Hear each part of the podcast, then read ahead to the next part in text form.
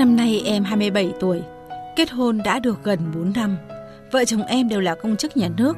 Chúng em lấy nhau vì tình yêu và đã có một cháu gái 2 tuổi. Sống với nhau chưa được bao lâu, nhưng hôn nhân của vợ chồng em rất căng thẳng. Mọi mâu thuẫn có lẽ là vì chung sống trong một gia đình có nhiều thế hệ và quan điểm sống của hai vợ chồng có điểm khác nhau. Bố mẹ chồng em sinh được hai người con trai, cả hai đều đã có gia đình riêng. Nếu như vợ chồng em đều làm nhà nước thì vợ chồng chú em lại có xưởng làm việc tại nhà. Cô chú ấy cũng có một cậu con trai sinh cùng năm với con gái em. Tuy là con trưởng nhưng bố mẹ chồng em không sinh hoạt cùng vợ chồng em mà vẫn ở cùng làm chung với vợ chồng cô chú. Gia đình chồng em trước đây cũng không dư giả gì. Hai anh em cách nhau có 2 tuổi, chồng em có học lực khá hơn nên em chồng em đã nghỉ học sớm, đi làm phụ bố mẹ để tạo điều kiện cho chồng em được tiếp tục đi học. Suốt những năm tháng chồng em đi học đại học, tiền sinh hoạt đều do bố mẹ chồng em và chú ấy chủ cấp. Trái ngược với gia đình chồng, bố mẹ em thì lại sinh được hai con gái. Chẳng may bố em bị tai nạn mất sớm khi chị em em mới hơn 10 tuổi nên một mình mẹ em trèo trống nuôi con. Mẹ em vốn là người tháo vát nên chúng em cũng không mấy thiếu thốn. Học hết cấp 3 thì chị gái em nghỉ học và đi lấy chồng. Tuổi trẻ suy nghĩ chưa chín chắn nên không may chị ấy lấy phải người chẳng ra gì.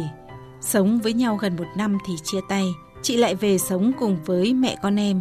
Suy nghĩ nhiều quá, thần kinh lại yếu nên chị bị bệnh, thường xuyên phải dùng thuốc để ổn định thần kinh. Hoàn cảnh gia đình như thế lại thêm chị gái đứt gánh giữa đường khiến em rất buồn. Nhiều người đến hỏi lấy em nhưng em đều từ chối vì sợ mình không đủ sức khỏe để gánh vác công việc nhà chồng cũng như sinh con cái.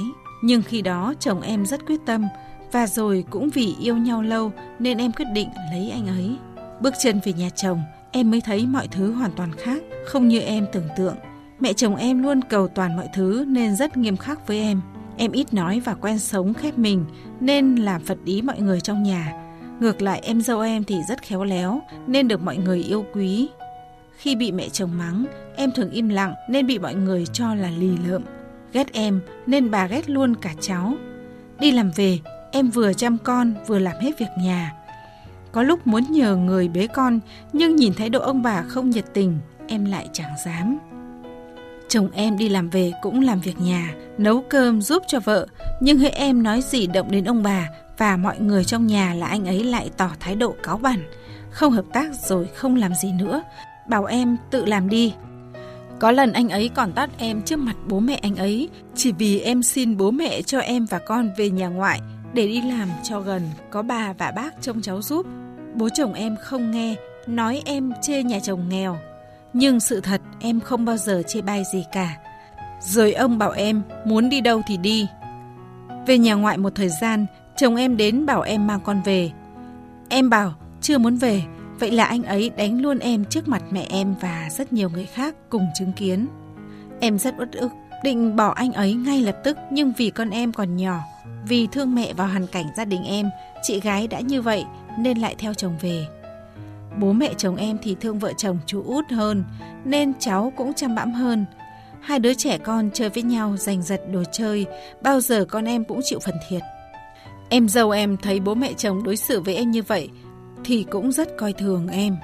Mặc dù ít tuổi hơn lại là em trong nhà, nhưng thím ấy chẳng bao giờ chào hỏi em, chứ đừng nói gì đến việc chị em trò chuyện. Buồn bực trong lòng em có tâm sự, thì chồng em bảo là em ngu, em không biết đối xử nên bị khinh thường. Anh ấy bảo nếu em không thay đổi được thì chỉ ly dị thôi. Tâm trạng em bây giờ đang dối bời, không biết phải làm như thế nào cho đúng nữa.